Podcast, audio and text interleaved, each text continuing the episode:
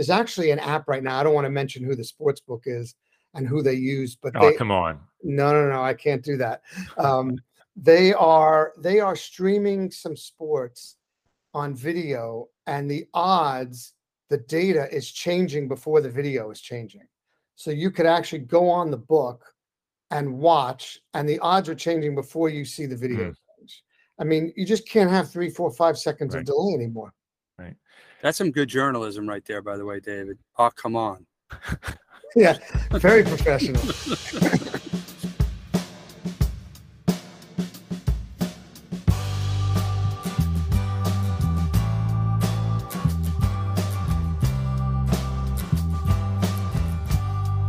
Welcome to the latest episode of Wait What? Sports Biz Chat with DP McGhee, the podcast where we take a sometimes serious, sometimes cynical, and sometimes a reverent look at the business of sports. I'm your co host, Tim McGhee. And I'm David Parro. So let's get right to it. David, what's on your mind today? Well, there's certainly no shortage of, you know, fun and exciting, interesting to follow sports business stories. Uh, I'm going to start with Chicago and NASCAR. And uh, I'm not one necessarily to plan too far ahead when it comes to my travels. But uh, I think I know where I'm going to be around the 4th of July weekend uh, next year. And that's going to be in Chicago for this uh, first actual road race that uh, NASCAR will be running. It's been a few years since they uh, left Chicagoland Speedway, which is actually down in Joliet, uh, NASCAR, that is. And, but they announced a a road race through the streets of Chicago, hitting Lakeshore Drive and Columbus Avenue and Michigan Avenue um, two little over two mile course, and uh, I'm I'm thrilled for it.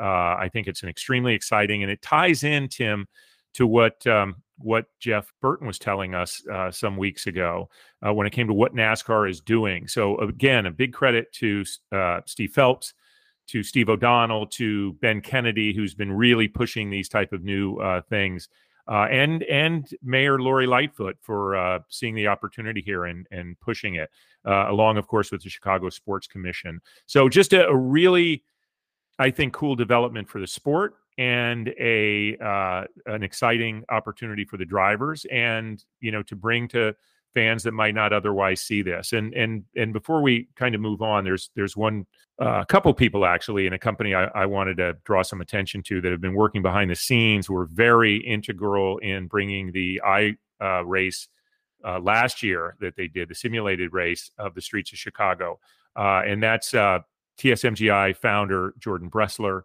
uh, and uh, Tom Crawford, uh, who have worked a lot on this, somewhat behind the scenes, to uh, make this happen. And uh, these are these are guys I, I know well, uh, and they've just done a great job with that company. And this is, and I just wanted to give them a shout out. Well, kudos to them. When you said there were a couple of people you wanted to give a shout out to, yeah. I thought you were going to mention Denny Hamlin and Kyle Busch, well. who finished one and two last weekend in Pocono. By the way, uh, that was the race we were supposed to have gone to.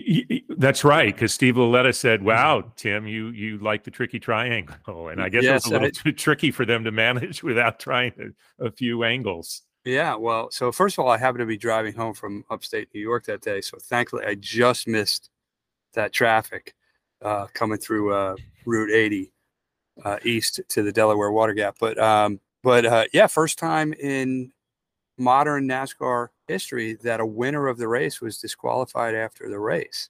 Right. Um, and, you know, Gibbs came in one and two with uh, Denny and, and, Kyle Busch. And then uh, subsequently, both of them were stripped of their positions and their points. Yeah, it's pretty amazing given how much the sport is known for crew chiefs and teams trying to bend the rules a little bit to get an advantage you know the old saying if you're not if you're you know if you're not cheating you're not trying but this was pretty big, and it you know it it it's not a great look for for Joe Gibbs Racing. Uh, your you know your two drivers um, uh, that this happens to, and you finish one two. So they also came out with a very they're not appealing this.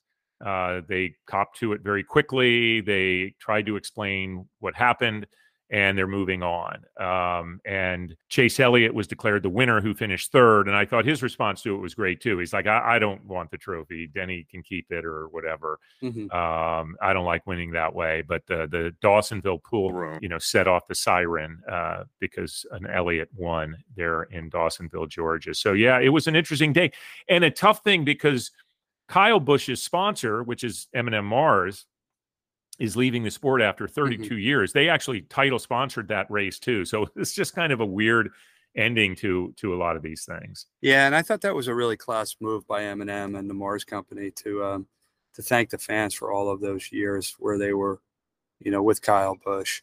So yeah, it was kind of, uh, uh, you know, kind of stinks that that sort of put a an asterisk on their day, but um, I think they, you know, I thought that was a very nice gesture on their part because you know entitling a NASCAR race is not inexpensive. No, as, as no. we know. No, I agree. I think they're going out with a lot of class. I mean, but this is interesting. One of the top drivers in the sport, as we've discussed before, Kyle Busch, basically doesn't have a ride for next year um, without a without a sponsor, and that just shows you how important sponsorship is to that sport. I, am assuming he will he will land somewhere well, and I would yeah. expect that he ends up driving for Joe Gibbs Racing, but we'll have to see. Hey, I had a trivia question for you. Oh boy. Um, okay. Um, and it's kind of you know the um the first it's it's easy based on where we've been. The first auto race in the United States took place where? I'm gonna have to say Chicago. It is. Can you believe it? Yeah, first ever auto race, uh, November 28th, Thanksgiving Day, 1895. Wow. How do you happen to know how many cars participated? Couldn't not not not nearly as many as they anticipated. Apparently, like eleven showed up, only two crossed the finish line. They went from they went from uh, Chicago to Evanston, which is the suburb where Northwestern University is, just north uh-huh. of the uh-huh. city, and then back. And uh, only two cars won, and uh, it was it was a little ridiculous because apparently there were six inches of snow on the ground, which seems like, and this is obviously pre snow tires so I'm not sure how anyone really really made it there, but it was uh and the average speed seven miles an hour. Really? Yeah. Which, so what, which you what can did, almost run that, right? But yeah, speak for yourself. No, no, I couldn't. what did uh, what did Jeff Burton call himself? An idiot in a helmet. Right. so so the first time an idiot in a helmet raced it was the same day. Yeah. no snow tires, six inches of snow. Right. So is there is there any truth to the rumor that you were consulting to the Arizona Cardinals when they put in that clause in Kyler Murray's contract that he had to study for four hours based on you telling me to prepare better for this podcast. Right. You, you know what I'm talking about, right? I, I do. And, and I have to tell you, this is one of the weirdest stories that I've been re and I've never, I've never heard of a contract clause receive so much I've, you know, so many people saying, I've never heard of this before. Right. I mean, it, it was, it's almost surprising to hear that nobody has ever heard of this before, given that you would think that, you know, that there is an expectation, obviously, when you sign a deal, and that's a pretty important position, you know, that you're committed to, to the team and you're, you know, you're showing up to meetings and so forth. But yeah, no, it, it was, well, and for those was, of you who, those of you who don't know, Kyler Murray recently signed a five-year, 230.5 million contract, of which 160 million was guaranteed. Right. So obviously the Carol, uh, the Cardinals are, are investing heavily in Murray, who's who's played well the first few years with the team. But one of the stipulations in the contract is is that he has to do at least four hours of outside preparation work per week, outside quarterback meetings, offense meetings, team meetings, and so forth. And they're actually going to be tracking his iPad usage to ensure a that he's that he's doing that, and b he's not going to sites that could detract uh, from his focus on studying. So yeah, it, it's on one hand they're saying you're our guy. On uh, the other hand, they're saying, but we don't know how seriously you've been taking your preparation that's how I read it anyway. No, I, I think there's certainly something to that. I, I, mean, there's there's no doubt they they must know that one of the pieces that might be missing from him being you know elevating um, his status among league quarterbacks is his is that aspect. Um, but they paid him a lot of money, so they obviously believe in him, and he is a very dynamic uh, player. Um, so yeah, it, it's it's it's somewhat funny to look, but it, I think the thing that, as I said, that's just struck me is, people writing, "I've never seen this before." Like this is so, which yeah, just it's like wow. And, and I wonder what the, the the agent's thinking was when he's recommending it to him. Is he is he saying um, it's going to be very hard for them to get out of this contract, even if it stipulates that, or is he saying, you know, hey, you know, Kyler, take it to heart, right? You, you know, there, this is the one thing that's preventing you from rising to the elite level of quarterbacks in the league. Who, who knows? But he's a dynamic young player, um, and it'll be interesting to see. You know, you have to assume at least in the beginning they're going to hold him to that, right? And we'll see if that preparation elevates him. Yeah, right? no, I think that right there will be that that fairly easy metric. I certainly believe that it was a it was it was probably and we're speculating here of course uh, you know an internal struggle about how much are we going to pay this guy? How committed are we to them? And some voice in there um, you know on the offensive coaching side you know saying listen here's the one here's the one thing that we have a bit of a concern with. Obviously i, I have to think the agent fought back on having that in there right. um, just based on you know the way these negotiations tend to go um, but at the same time saying listen you obviously can do this or you can and they agree that and and and hopefully kyler murray saying i got this of course if that's if if that's what's going to you know the only thing stopping it yes uh, I, and i know i need to do a better job on on that front uh, in terms of game prep so we'll see again i'm completely speculating here I, I was not inside that negotiation but you can kind of see you know the different sides of this thing coming yeah. together.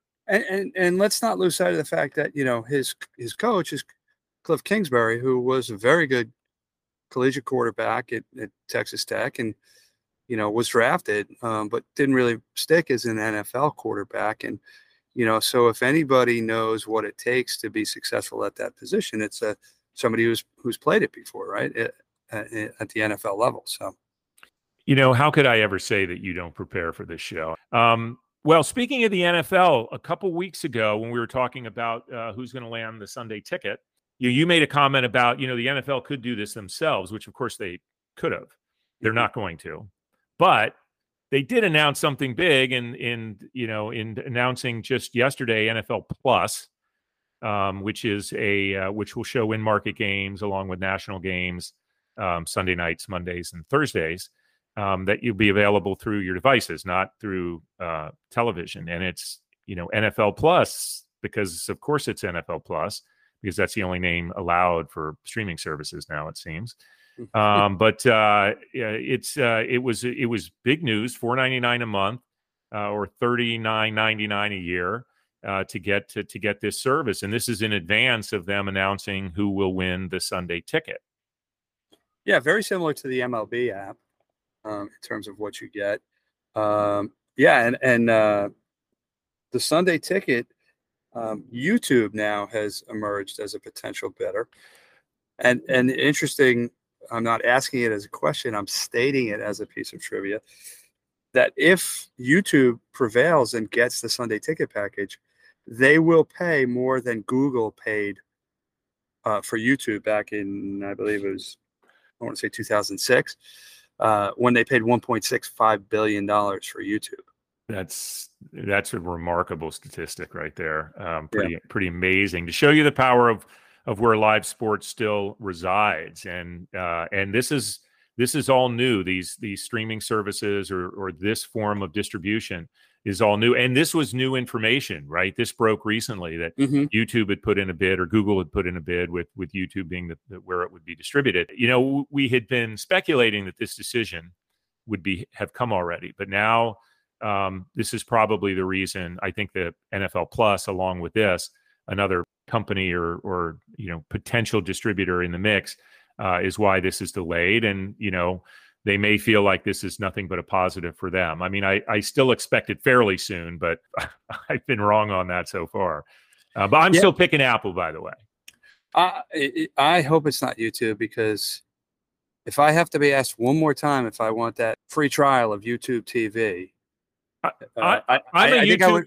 I'm a YouTube TV subscriber and I still freaking get it all the time. I'm like, Yeah. how- I- I- it drives me crazy. I think I I think I'd rather get an AOL disc in the mail. God, I should have collected all those that I that I had. I'd fill a room, right? Yeah, you certainly never run out of coasters. Right. Um, for but sure. while we're on while we're on football, XFL announced its eight cities, It sure did. It Yeah. sure did. And Third- scrapped scrapped a couple, including New York. including New York. Yeah, Um, and, uh, yeah, third time is a charm. Or so the Rock hopes. Yeah, I think the market selection uh, makes a fair amount of sense. Uh, Orlando, Vegas, San Antonio are new ones, uh, Mhm. and they join Seattle, St. Louis, Arlington, Dallas, Houston, and uh, and Washington D.C. So, L- in addition to New York, L.A., and Tampa are out. Oh, I, you're gonna have to cut this out, but I was gonna make the joke that oh, Washington's getting a professional football team. Oh, I won't cut that out. That's that's great. because with with everything else going on, who knows? Maybe they'll have to. Uh, maybe that will be the partnership that the NFL sees with the XFL. That they'll just assume the Washington team over and move out the uh, Commanders. We haven't talked about them in a while. I'm sure. I'm sure he's in the news. I know he. Ha- of course, he's been in the news, but yeah, LIV golf. I got nothing. I just wanted to make sure to keep this streak alive. well, I. I think we'll talk about LIV golf towards the end. There's, there's more- Oh, yeah, we'll talk. only on days that end in Y. Right. Um, uh, just in terms of things to uh, to look to, there are a couple uh, couple major sponsorship deals that uh, have happened. How do we feel about these sponsorship deals? So while we're on the NFL, we haven't had a chance to talk about the fact that Heinz Field, after you know a 20 year deal, I believe, uh, is no longer Heinz Field, and it will now be uh, Yeah. Acrisure Stadium. Uh, Acrisure being a Grand Rapids based uh, insurance company, and uh, you know, listen, this is one of those deals, the Heinz deal, which you know, Heinz, Pittsburgh, it just all makes sense. Uh, it was one of those early deals tied to big companies that were in these Mhm. uh, in these cities, and Heinz was the natural, and it was perfect for the the you know Pittsburgh fans because Heinz is a is a product that people from uh, from Pittsburgh are certainly proud of. Probably not so crazy about Acrisure, but if the if the Steelers are good, they won't care. This is one that has you know kind of stood the test of time, and now it comes up, and the money on these naming rights deals is much bigger.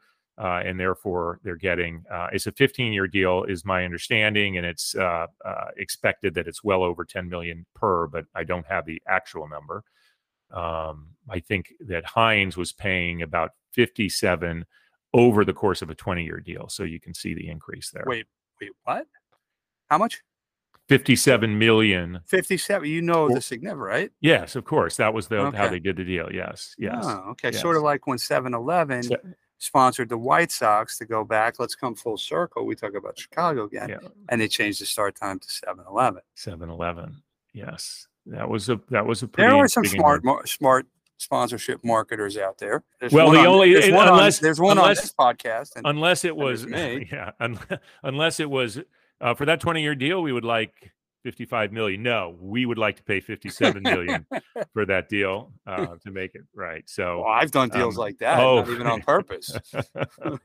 right not my money. right so and it looks like we have a, a pretty significant uh, patch deal Yeah, the On the baseball Red side. Sox, right, have become. Uh, I think the term is stalking horse. Is that uh, would that be perfect term? perfect term for this Yeah. Yeah, so 17 million per year, 10 year deal with Mass Mutual, Boston-based financial firm, right? So now the bar has been set, and I think we talked about, if not last week, a couple of weeks ago, that Boston would be in the top five, right, along with the Mets, Yankees, Dodgers, and Cubs, right, among right among the teams that will get the most for their patch deals. The figure I'm hearing that the Yankees and through Legends are going to market at is 25 million Yeah. per. Um, I think that I think that's going to be the highest. LA might might be there, uh, depending on who they get. You know, especially maybe if it's a an Asian firm. Um, but I, I think the the Dodgers and the Yankees will be you at, know at you the top. you raise a good the yankees are going to get the yankees are going to get the most there's no doubt in my mind about that and they they you know all of these other teams were cel- certainly these big market teams were were celebrating that. The the mets and the yankees i think were celebrating this number uh, and and the dodgers and the angels because of the Ohtani situation. Although Um, he may not be there. There's talk about him being on the trading block well whoever he goes to will have a very good patch deal in place yeah i would i would think so but yeah, I mean, listen, the, the Red Sox certainly were going to be one of the big ones, but it's, you know, the market itself is as important as Boston is. It's not up there with New York and it's not up there with LA and size wise with Chicago. And listen, So- if the if the deal starts now, right, and they get a two to three month jump on any of their competitors, I'm not saying they will, but you know, there's there's a significant time value of money for getting that deal done earlier Right. rather than later. Sure. right? Sure. You get that money in, in sooner rather than later, it goes to work for you. Sure. Listen, no one's no you know if the Yankees get 25, you know, the folks at uh you know, the folks with the Red Sox um shouldn't, you know, aren't aren't going to be worried that they that they went too soon on this. I agree with you. They they they they they took it and certainly sets the parameters and it'll be interesting to see as they fill in where they slot.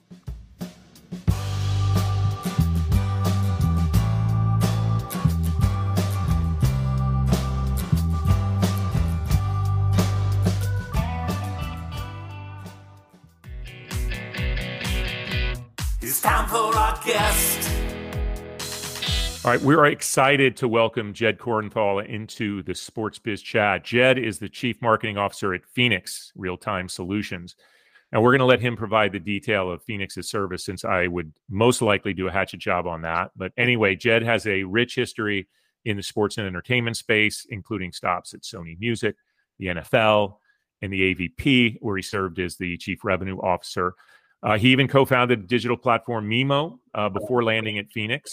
Uh, full disclosure, I have worked closely with Phenix and Jed, uh, having brought them into the Your Call football world. Uh, I was involved with for a while, and I'm a big fan of what they do and how they do it. Uh, one more thing, Jed's a kick-ass drummer, so there's that too. Um, welcome, Jed. welcome, welcome to me. Thank you guys. Appreciate it, Tim and David. Good to be here. Thank you. Thanks. So we're going to start right from the beginning here um, and give you a chance to uh, tell us and our listeners what Phenix does and what makes you unique. Sure. Um, so our founder, who founded the company about uh, oh goodness, eight and a half or so years ago, almost nine years ago, had a vision of streaming the opening ceremonies of the Olympics to a billion people around the world simultaneously. So that's sort of you know the the the mantra of us, if you will. And what we've done is is build a platform that enables content owners, anybody that has content rights to content, to stream their video um, in real time. And we use the term real time rather than live because there is a difference. Live technically uh, comes with a, a- delay of some sort, um, anywhere from if you're watching just pure broadcast, could be seven to 15 seconds on or on most other platforms anywhere from 20 to 60 seconds um, so we deliver the stream uh, in a half a second, and we do that anywhere in the world, around the world. Um, we do it at scale, which is not such an easy chore when you're talking about three, four, five hundred milliseconds of latency. Uh, and we've been able to prove scale to four, five, six hundred thousand people at once. And we also do it with some IP we call SyncWatch, which is uh, basically allows the stream to synchronize across all devices. So if the three of us were watching a game on a mobile device, a laptop, and a TV, all of us would be watching it at the same, essentially the same time. And so what that does is um, it avoids the sort of, hey, have you seen that great touchdown catch? That was amazing, and you haven't seen it yet. Um, so that's the you know the spoiler effect, if you will, is uh, is where the synchronous viewing comes in. It's a, a, a technical term referred to as drift, and it's it's kind of overlooked because most people talk about if they know the term latency or delay, they know that there's a delay between you know the field and the and the and the device that you're you're watching it on. Um, but most people don't realize that there's also this delay between users, this drift between users. So you know that in our mind is is almost as important uh, as just the latency itself.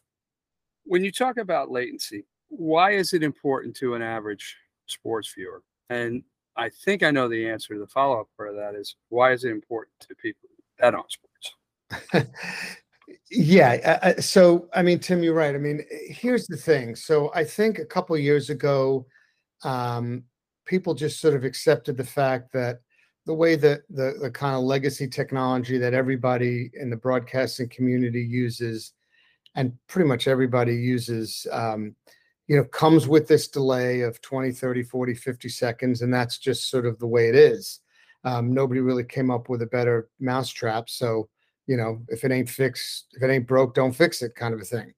Um, but that has since changed and there are now solutions where you can uh, deliver the stream with little to no latency. And why that's important, um, there are a number of reasons or factors as to why.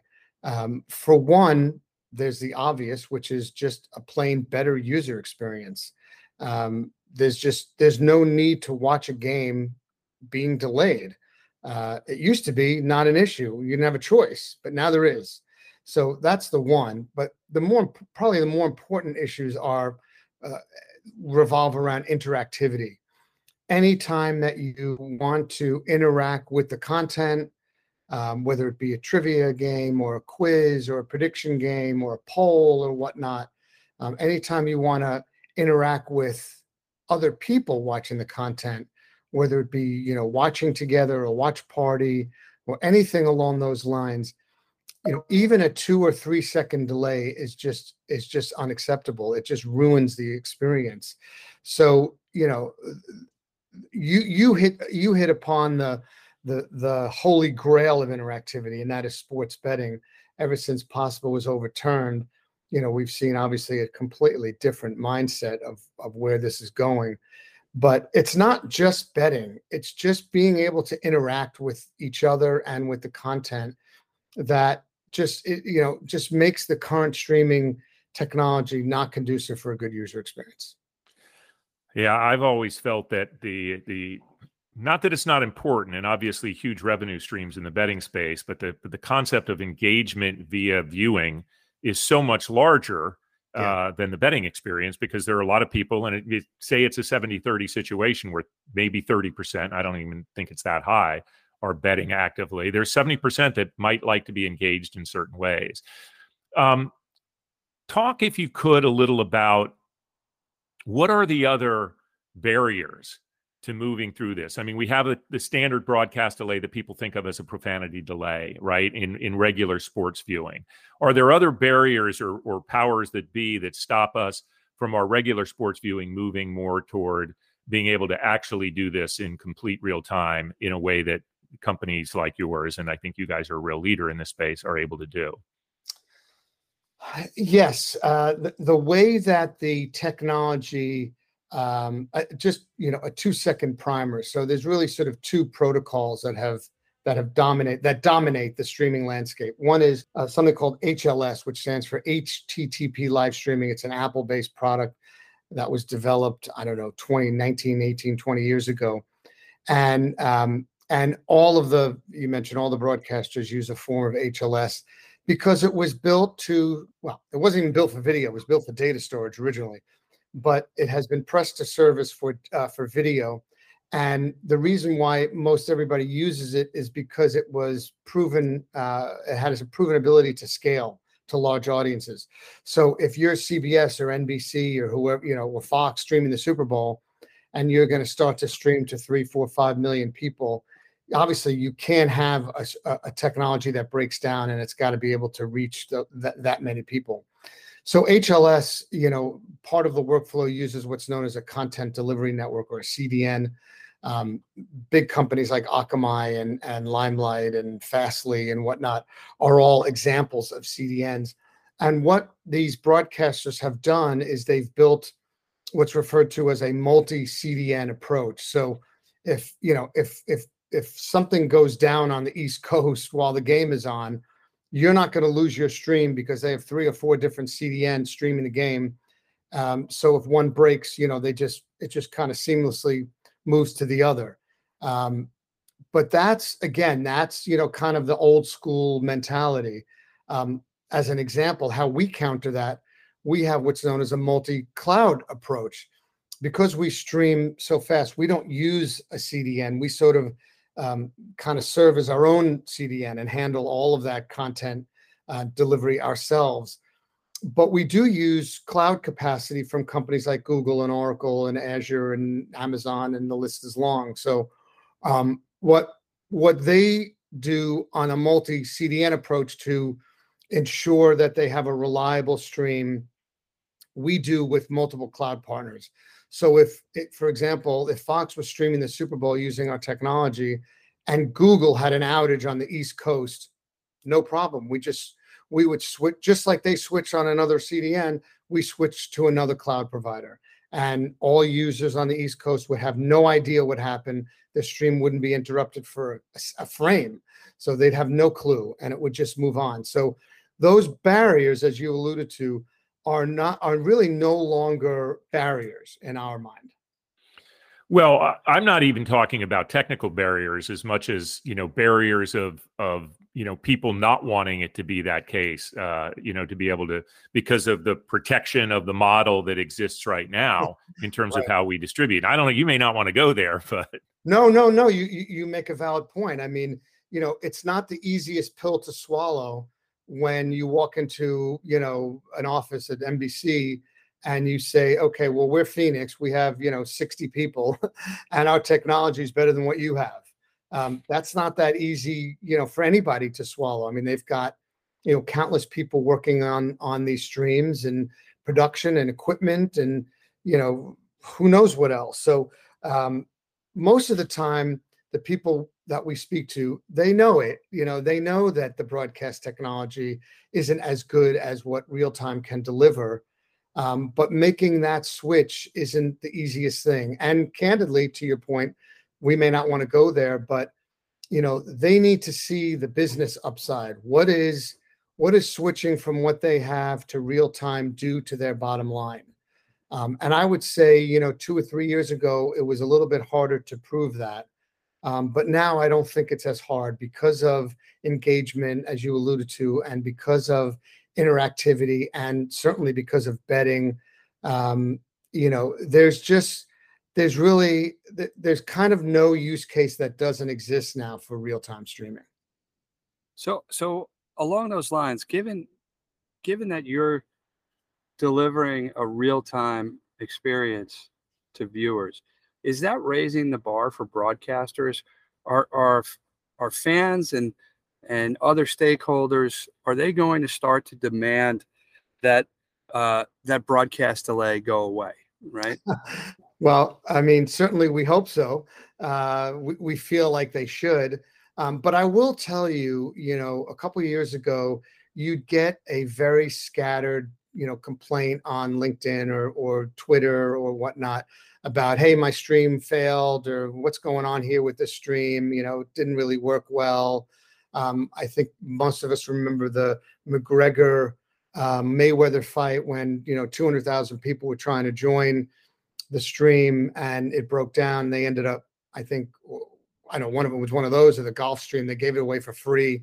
Um, so you know the, the, those are things that you know happen fewer and far between. But now that's not the case. They're happening much more often. And even on social media, we track and our PR agency tracks um, you know, what's happening after a game or streams or whatnot, certainly the bigger events.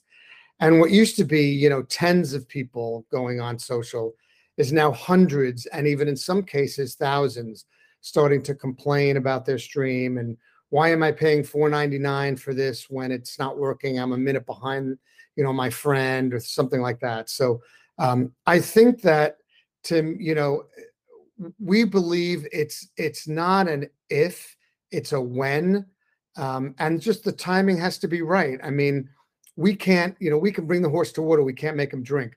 They they know our technology. We've met with every broadcaster there is. They know what we have they probably realize they're going to have to make the switch at some point, but you know, it's it's a question of when. And just a quick follow up on that. Are, are you getting more complaints simply because there's more people adopting the technology? No, I think it's just more people are starting to get fed up with delays. Gotcha. Gotcha. I think it's just people are starting to say, wait a second, you know, why am I, why is my stream delayed? It's like, you know, and I also think there's an awareness of it.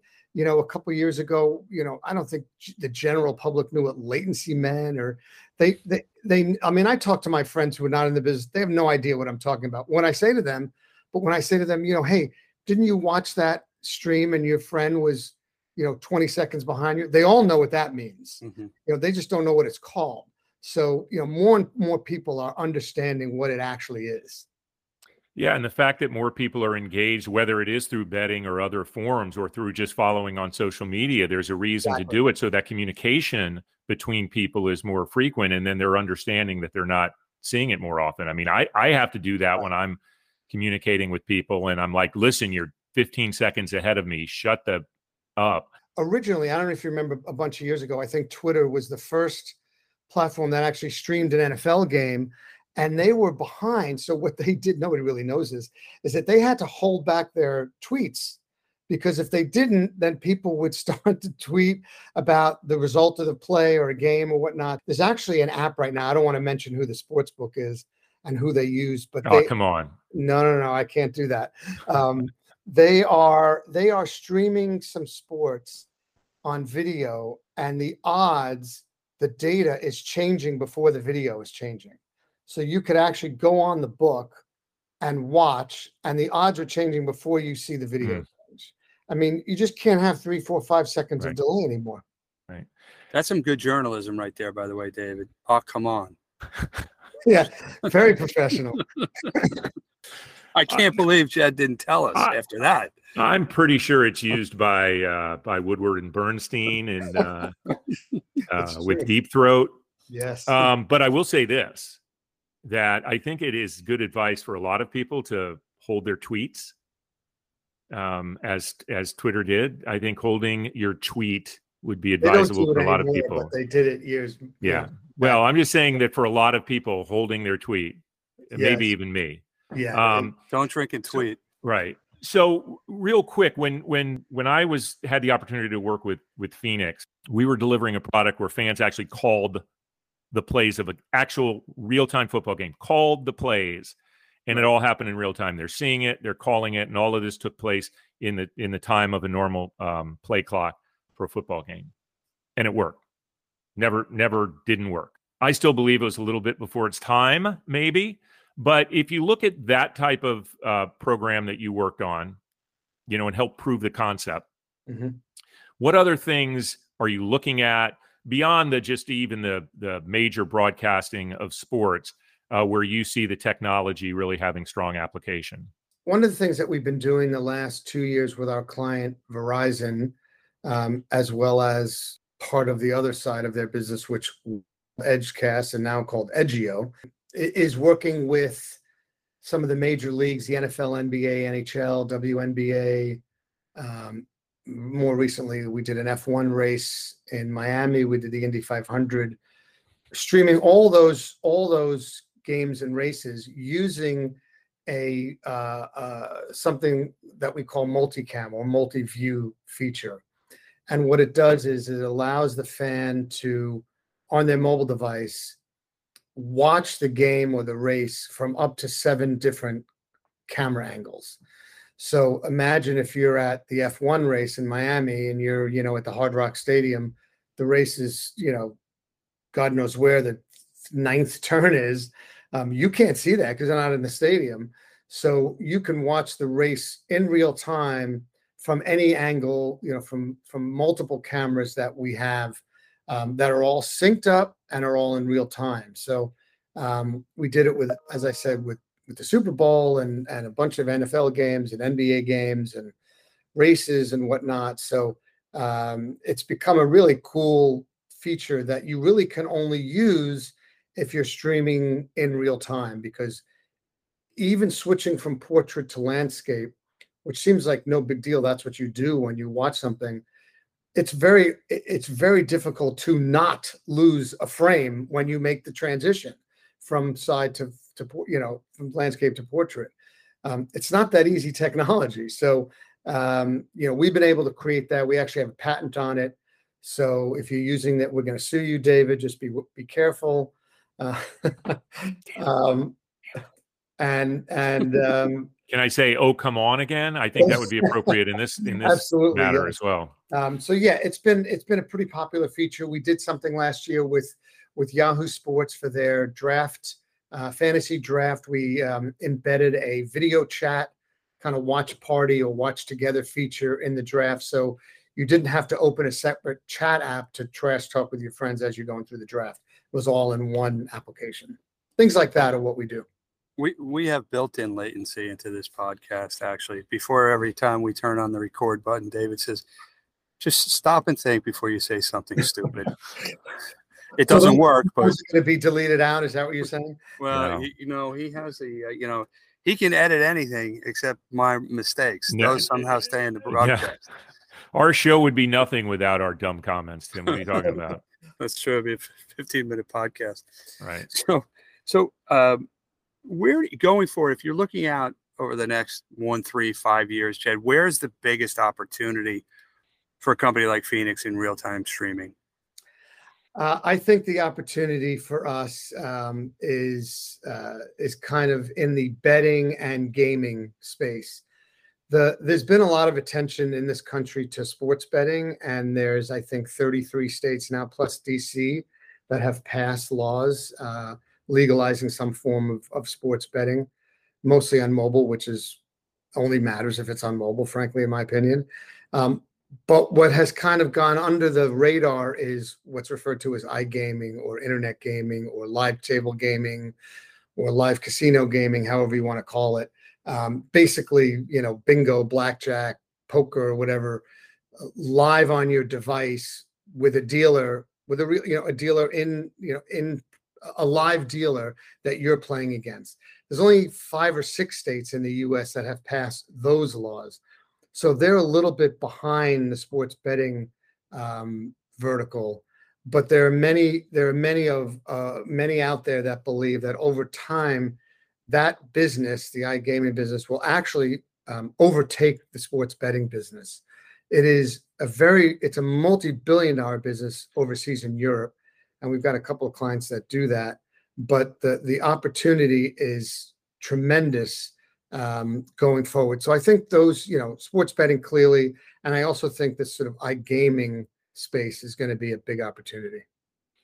So basically, you're taking what is, you know, people playing online games, Yeah. poker, blackjack, whatnot. But poker being being what, huge, what happens? is one. These, yeah, these casinos they they And have do a it- warehouse in like Malta or you know wherever, and they have literally a thousand tables, and each table has a dealer. It's like a two camera shoot, and you're you're playing against that dealer, but so is a hundred thousand other people playing against that dealer. You don't see everybody, you know, you're watching and you're playing against that dealer. But the the ability to play, you know, multiple hands against multiple play, you know, multiple dealers um, all at once, you know, really it, it, it- takes advantage of what our technology is, is sort of all about. So if you if you think about it in terms of uh, regular broadcast of of existing sports that people are loving and the you know the the networks are still paying top dollar for to capture the rights Mhm. Is your is your expectation perhaps hope is that that if they're not if they're still distributing it in the way they are there will ultimately be a betting almost like a another screen experience that absolutely is delivering it in real time to enable this type of uh, engagement Yeah, a- a- absolutely. I think that that is definitely a possible path. Um, I mean, as an example, NFL Plus just came out, and you know they've got two tiers. I would argue in their premium tier, or maybe there's even a premium plus tier, where you get the games in real time and you get interactive features like multi-view and watch party and connect with your friends and things of that nature. So, yes, I do look to your point earlier in the in in the in, in this recording is how many people still want the betting experience. It's still a smaller percentage versus the general public. But for those people who do want the betting experience, they want the betting experience and they'll do what it takes. So yes, there I, I do see a day where there's a second feed that is in real time and is caters to the betting, different announcers, different graphics, odds, etc. I mean, could you see a day with NBC and PointsBet because they have this relationship where you know the second feed uh, provides those who are interested the ability to turn on the betting stream, if you will, and watch you know from David and Tim giving you the the broadcast with the odds and and being able to take bets right in the broadcast. And if you don't want it, you turn it off, no problem. So if if I'm a content creator, um, and I want I want to stream my my content, right? A game, an event, tournament, whatever it happens to be. Tell us why Phenix is a better alternative to uh, a YouTube or a Facebook Live or other other options that are out there. Sure. Uh, look, I mean, I think the biggest, probably the biggest reason is if you go direct to consumer, you own everything. You own the data, you own all the revenue. If you want advertising, which we can offer in the streams, um, if you, you know, those are things that you get some of from those other platforms, uh, but not all of. And what you also get is uh, an unsynchronized. Is that a right word? Is that the right word? Unsynchronized? It's fine with us.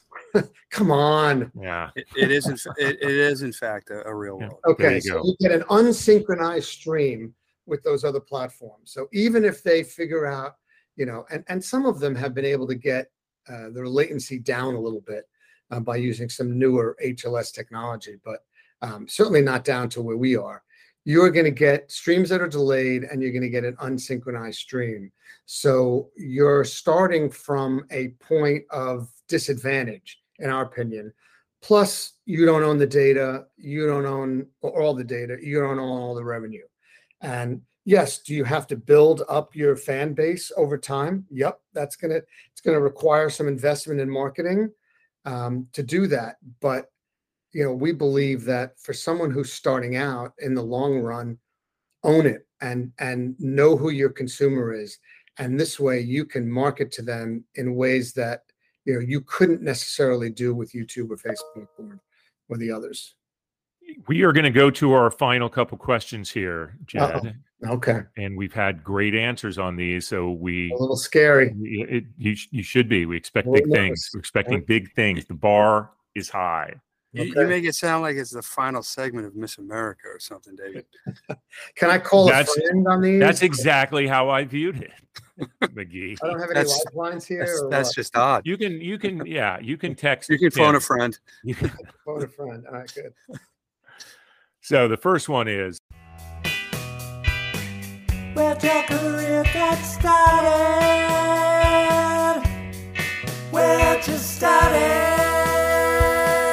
Well, I was in the entertainment business, as you know. I was in the Yep. music industry for a long time at Sony.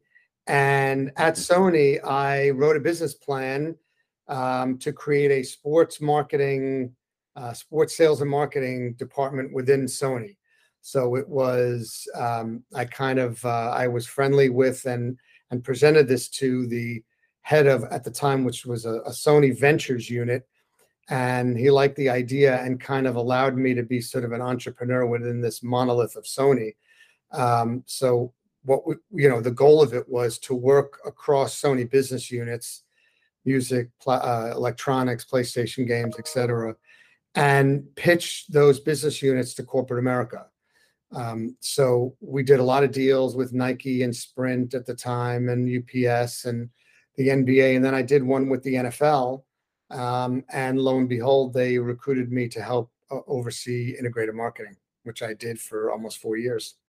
Yeah, that's a great story, and certainly starting out at Sony and then moving into sports, kind of combining those uh, those loves of yours. Yes, my two passions. And then lastly, give us a piece of advice for people looking to get into the sports business. Yeah, I, I would say, and and you know, I've actually said this to my son who's in college, he's a senior. You know, your first job isn't your last job, and it's maybe not your best job, but take the job, whatever that might be. And if you're if follow your passion because as someone who's younger, you're going to have to pay dues no matter what industry, no matter what area you're in. I mean, when you start out, you're kind of a pair of hands. So, especially in sports or music or any of the arts, you're you, it's not like you're starting out as a lawyer or a doctor or something. You know, you're you, really are kind of the dregs of the bottom of the barrel. Um, but that's okay because you're young and you have a pair of hands to, to use. So take the job, whatever that might be, and get into the industry um, that you have a passion for, and then show your worth and and be different and don't be afraid to be different and work your ass off and do the research and be prepared and you know be smart about what you're doing you just you just can't be. You have to you have to you have to step up you know and um, if you do that then i think you will advance. I mean i have kind of an old school belief that if you work hard you will you know it will happen. It's happened for me so i, I don't see any reason why it wouldn't happen for anybody else. Yeah, we appreciate that. Thanks a lot. Very uh, very good advice and we appreciate you coming on with us jed. It's been great uh, been great catching up. We appreciate you taking time we learned a lot no it's good to be here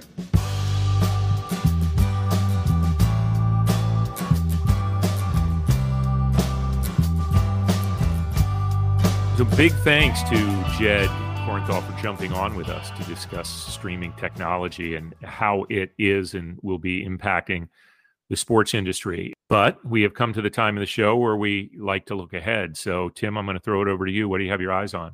So a couple things, but first I just want to say, lest anybody thinks I, I made that word up or I I just backed up Jed uh, when he said it. According to Merriam-Webster, unsynchronized, an adjective, not operating or happening at the same time, not synchronized. For example, unsynchronized clocks. I just assumed that was coming right out of your Cornell education. so what am I looking forward to? A couple things. It looks like the conversations between the Pac-12 and the Big 12 uh, are off at least for now. So we'll see if they restart. Um, I have started to read some reports that things aren't as dire for the Pac 12 as they might have first appeared when USC and UCLA announced they were leaving.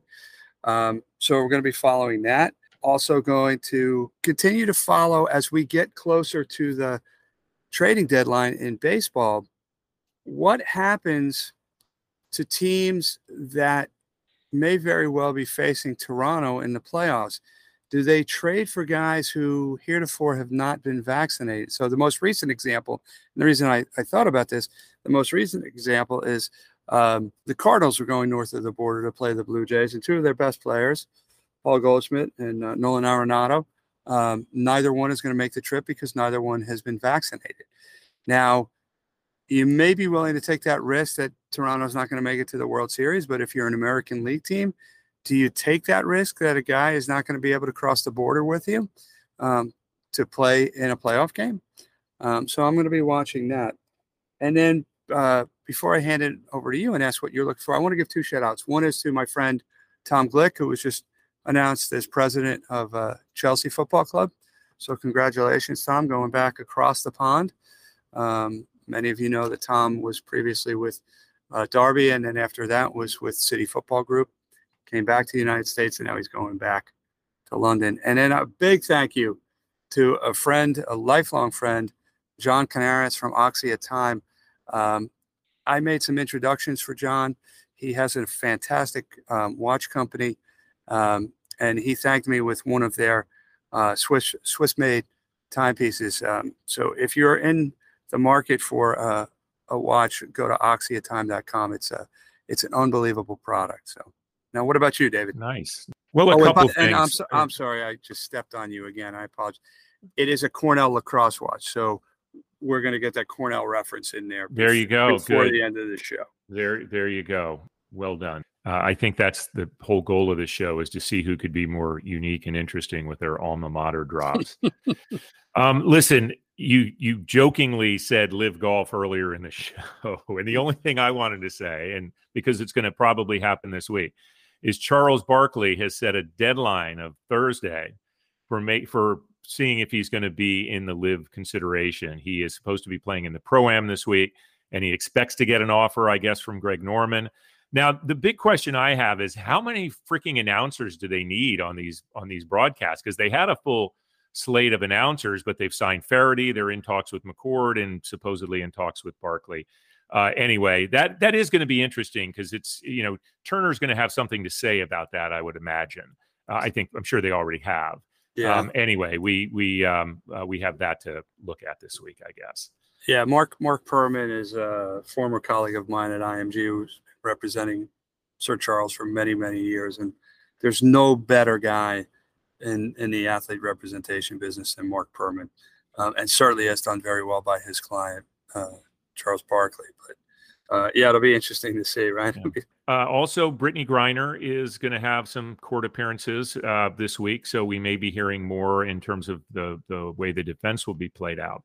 But you know, given all that, and I don't mean to make light of this in any way, but I am curious to see what type of jail time that this chess playing robot is going to be seeing after he he broke the finger of the kid in the chess match in uh, in Russia, like a seven year old. I mean, I'm like that's seems to me one hell of a lot bigger offense than uh, having a very small amount of hashish oil uh, in your bag. But a robot is not a uh, an international pawn.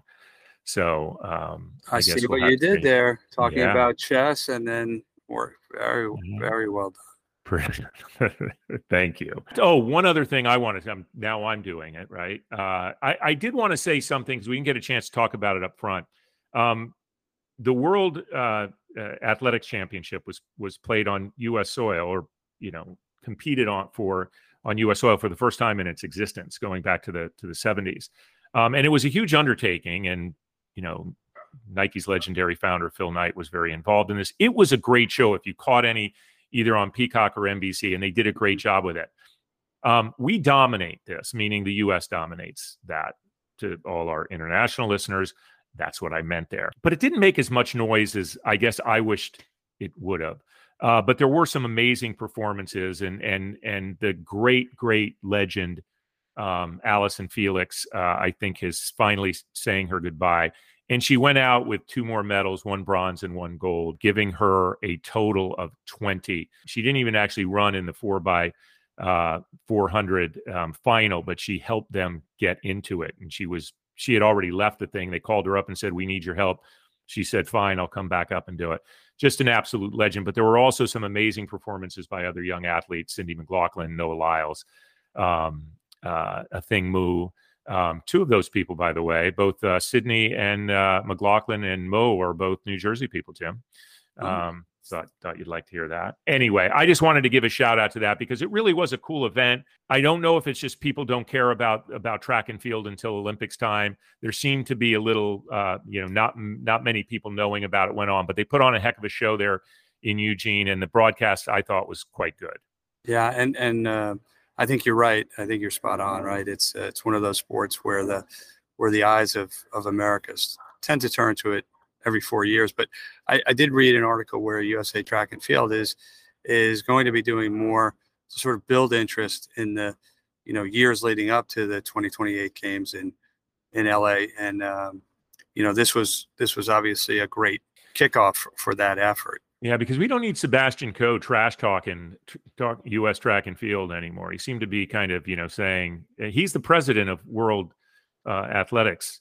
Um, he seems to have way too many jobs, that guy, but he is pretty amazing. Yeah. Listen, Tim, thanks. I thought that was a very informative show. I, I feel like I know a bit about the streaming space, but uh, damn if I didn't learn a lot more there talking to Jed. So thank you to to uh, to Jed Corenthal of Phenix Real Time Solutions for joining us today. Um, mostly, obviously, thank you for listening. Um, if you like what you hear, please share us, like us. Feel free to give us a five star review, like Tim's Uber drivers always give him, um, as we know from last week. And uh, and be sure to follow us on uh, on Twitter at DP and McGhee. Feel free to DM mean things to us. We don't really care. We we said it before. We can take it. We just love to hear from you. Speak So for when- yourself. I'm not going to check. I'm to check my direct messages. Come on, D- you mean we we have a whole segment on on mean tweets, mean DMs. So until next week, I'm DP. He's McGhee, and we will talk soon.